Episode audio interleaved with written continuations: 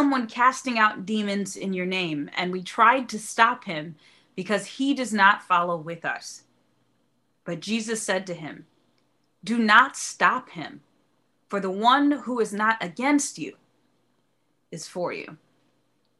May the Lord add a blessing to his reading. Good morning, Advent Hope, and Sabbath peace to you. Um, the title for the message this morning is called Clear the Path. Clear the Path. And I want to thank Advent Hope, the Advent Hope family, and, and staff um, for giving me a space uh, to worship and to serve um, in this capacity of sharing with you. And I'm looking forward to the future. Clear the path. Uh, if you don't mind, one more time, let's a word of prayer for myself.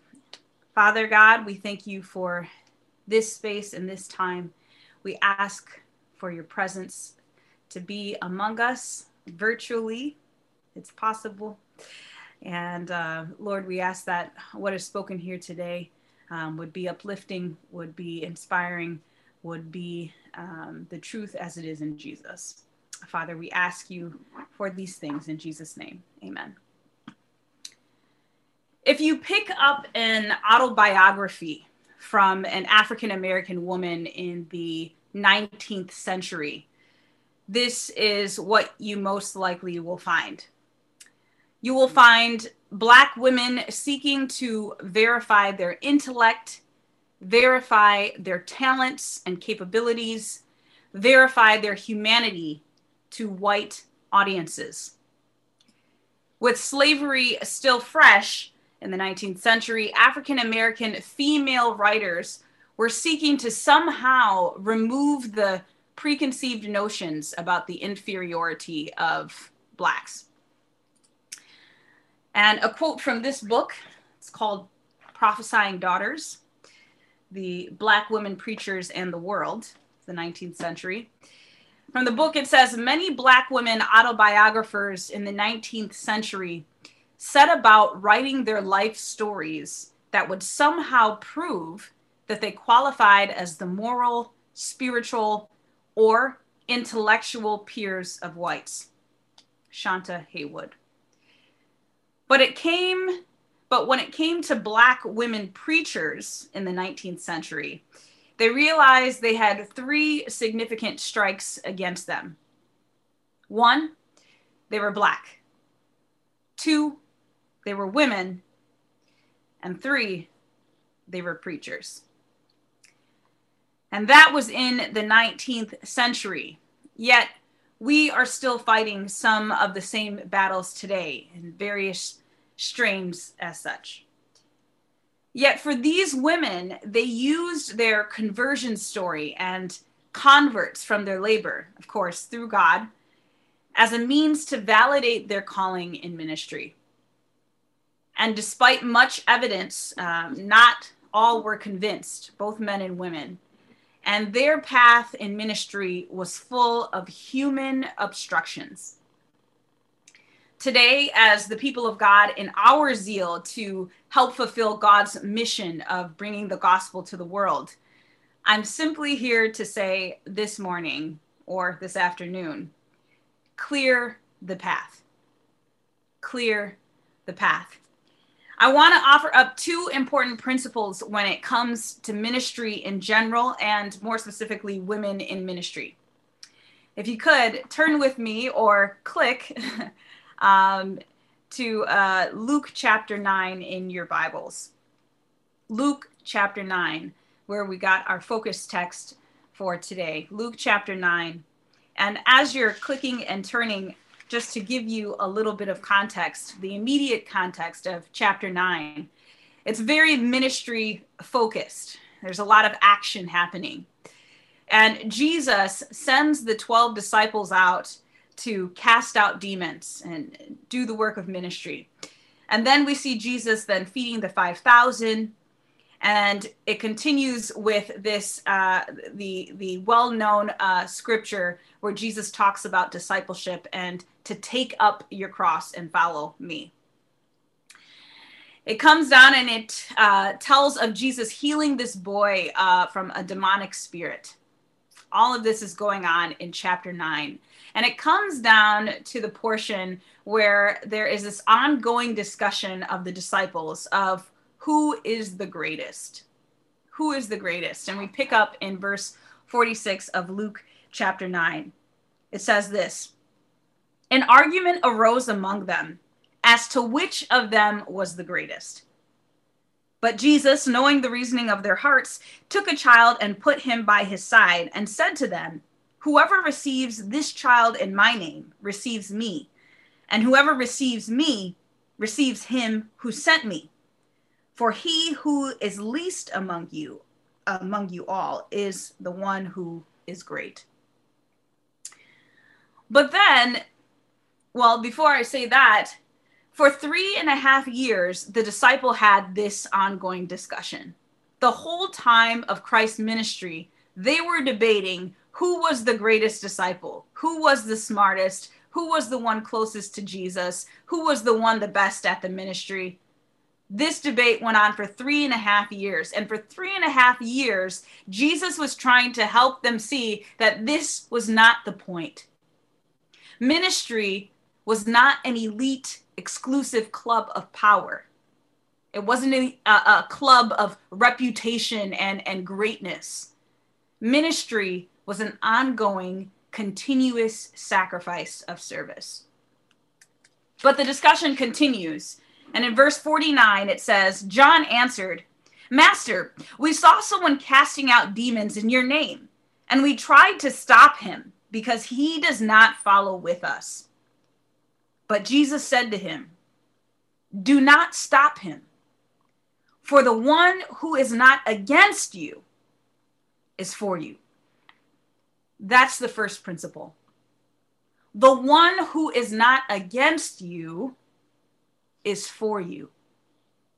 There are only two teams in the spiritual world, if we can talk about it as teams for God or against Him. And every disciple has to decide on which team he or she will play. And whether we know it or not, everyone is a disciple of someone, for good or for evil. And the disciples in verse 49, they saw other people doing ministry, and that's a good thing. They were casting out demons, a whole nother level, in the name of Jesus and they tried to stop him, this person, because he wasn't part of the 12 disciples. So you're telling me they became human obstacles for someone to be delivered through the power of Jesus because they weren't part of the exclusive 12. They weren't part of the exclusive 12 male disciples that Jesus had called. They tried to control the power of God and restrict it only to 12 men and Jesus. The disciples were completely missing the point of ministry. They thought it was about them.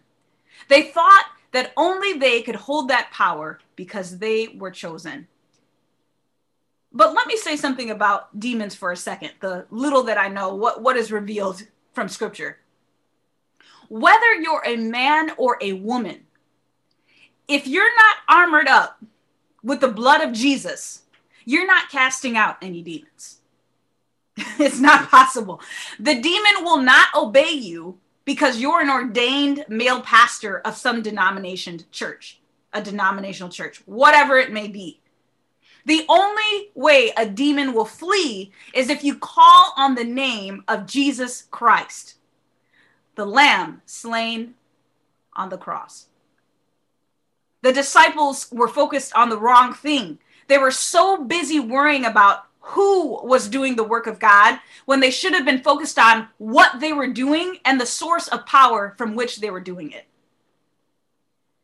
in that day, in that time, in Jesus's time, many people had not seen demons being cast out until Jesus became doing that. And that is extraordinary. And today, many are still focused on what a woman can and cannot do in ministry instead of looking at what she is doing and where the source of power is coming from. Is she for God? Is she against God? Is she on your team or not? Because if she is on your team, clear the path. Clear the path. You know, Satan has no problem using a man or a woman for his wicked bidding. Yet the people of God put restrictions and obstacles in the way of women enlisting in God's army, playing on God's team. And so, whether people recognize it or not, the heart of this mentality is really the desire for power. It's a mentality of elitism, elitism and control. And this is the complete opposite of the kingdom and the mission of God. Don't let culture confuse you. God is not confined to human boxes and constraints, He's too big. Clear the path. John said in verse 49 because he doesn't follow with us, we tried to stop him. I believe that as the time of the end draws closer and closer, more ministers, more servants of God will break the mold of what a typical minister looks like. Not every minister is going to be an old white male dressed in a suit and tie. From every walk of life, God has his people, men and women devoted and consecrated to the mission of God. If the whole world needs to hear the gospel, it's not going to be done in the two to three hours we spend at church on Sabbath. It's impossible. It's not going to be done by a select group of ministers in one denomination. It's not going to be done by one event, by one person, by the old, or just by the young, or by the men, or by the women. It's going to be done by a team of saints, by the people of God who hear the call and respond. We must clear the path. Let these people through that the glory of God can light up the earth. And I love how Jesus responds. He says, Don't stop him. Don't stop him. In fact, get out of the way. He said, Clear the path. The one who is not against you is for you. You are on the same team. No kingdom divided against itself shall stand. In 1819, there's a lady named Jarena Lee. She was the first African American woman who was authorized to preach in the African uh, Methodist Episcopal Church. And she was also the first uh, black woman, uh, African American woman, to have an autobiography published in the United States. Um, she was an itinerant uh, itinerant preacher, which is a traveling minister, and she faced all kinds of opposition uh, from her travels, right, because of her race and because of her gender. And in a year's time, she was able to preach, and I, I believe she probably could have preached more had she not been uh, restricted she preached 178 sermons. This is just in about a year or so. And she traveled 2,325 miles. Now, to give you perspective on that, there are only 52 Sundays in a year. So she's preaching 178 sermons. Okay. And then this is the 1800s. So she's not driving a car. She's definitely probably going on foot or horseback or carriage, something of the sort. And she was part of the second great awakening, which is the religious revival movement in, uh, honestly, around the world. And this is her story. She said that she heard voices, she heard the voice of God telling her to go preach. And so she heard it on multiple occasions. So finally, she goes to the pastor and she tells him about what's happening. I keep hearing this voice that's telling me to go and preach. And the pastor refuses her because he says, Women preaching this, we don't have a space for that here in the Methodist church. So, eight years later, during a Sunday service uh, at her worship space, for some reason, the preacher uh, didn't have something to say or he wasn't able to go up. So Lee stepped up. She steps up and she begins to preach. And the spirit was so heavy, it was quiet. And they were so intrigued what she had to say. So after that time, the pastor said, Okay, you can preach. and he gave her the space of the pulpit. So from that point forward, she began as a traveling minister from town to town, country to country. You may have also heard about this African American woman. Her name was Isabella Baumfree. We know her as Sojourner Truth. But she didn't take that name until 1843 when she believed that she was called to speak on behalf of God she was actually born into slavery in New York. And some of her friends asked her, you know, what are you doing? What are you, what do you, women don't preach. And she says, the Spirit calls me and I must go. And there are many, many more Black women, white women answering their calls to serve in this ministry capacity and not just black and white, women from all over the globe rising up to answer the call of God. But there's another principle I want us to look at, the second principle. In Acts chapter 5. In Acts chapter 5, and as you're flipping or clicking there, what's happening is that Peter and the apostles, the, the Holy Spirit has fallen and they are doing miraculous signs and wonders and going around preaching about Jesus Christ. And the Jewish leaders are getting angry because they're getting a following. I mean, Peter is walking past people and his shadow is healing people. I mean, there are uh, signs and miracles all over the place. And they seek to stop them. They were so mad. They captured them, they beat them, they imprisoned them. And finally, they decided we want to kill them. But there was a man of the Pharisees that stood up and spoke wisdom. And this is a general principle we need to take with us when we are talking about ministry. Acts chapter 5, look at verse 33. When they heard this, speaking of the group of the Pharisees, the Jewish leaders, they were enraged and wanted to kill them, the apostles and Peter. But a Pharisee in the council named Gamaliel, a teacher of the law, held in honor by all the people, stood up and gave orders to put the men outside for a little while. He wanted to chat. And he said to them, Men of Israel, take care what you are about to do with these men. For before these days, uh, Theudas rose up claiming to be somebody, and a number of men, about 400, joined him. He was killed, and all who followed him were dispersed and came to nothing. After him, Judas the Galilean rose up in the days of the census and drew away some of the people after him. He too perished, and all who followed followed him were scattered. So, in the present case, I tell you, keep away from these men and let them alone.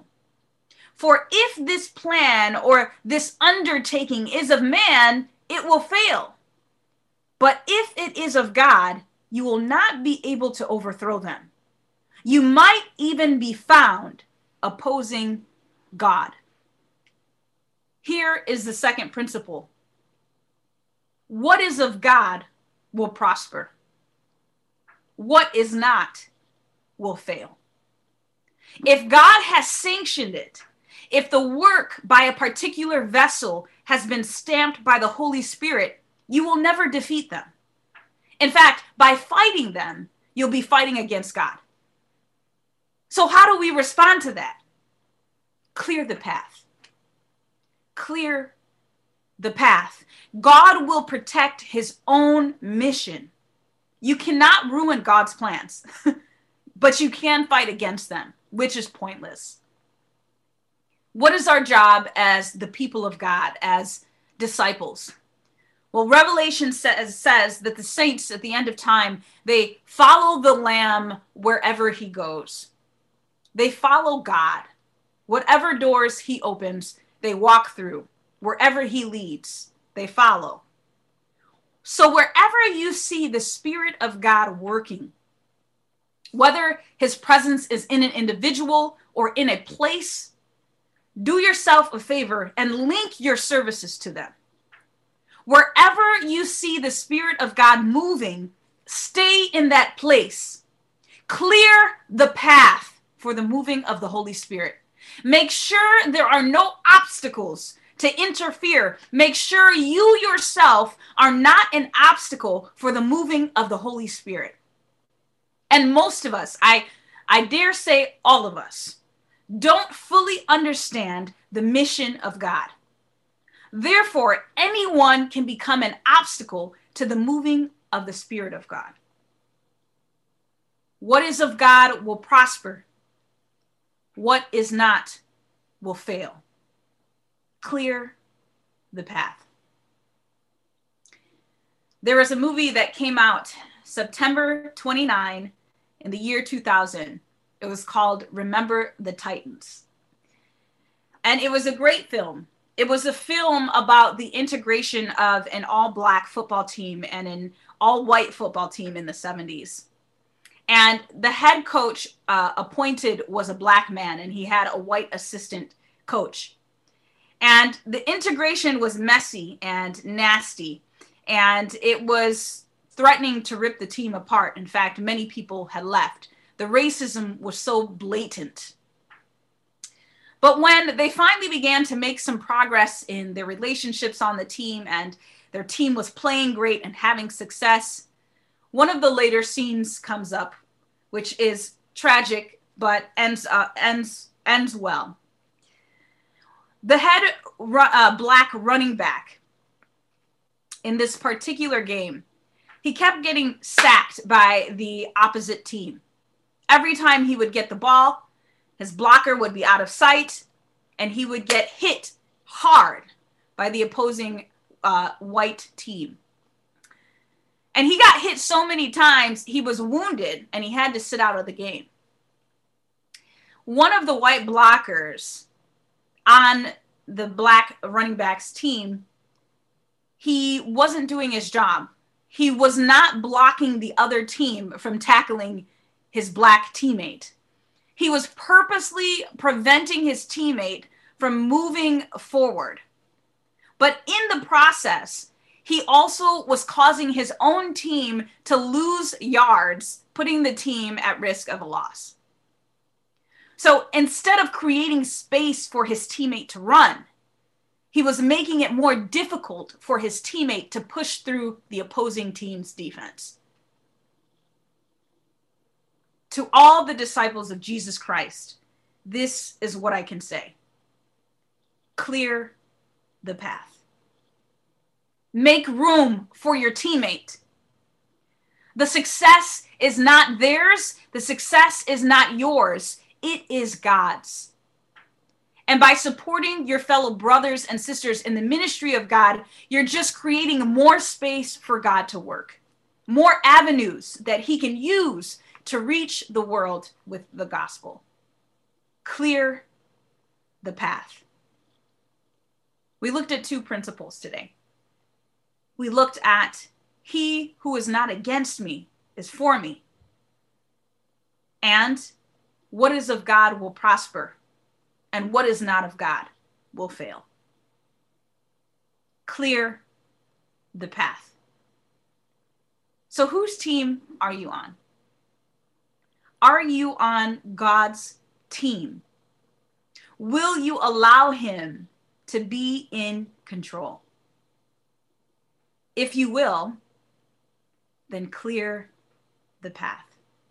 I pray that's our experience today and moving forward. Amen.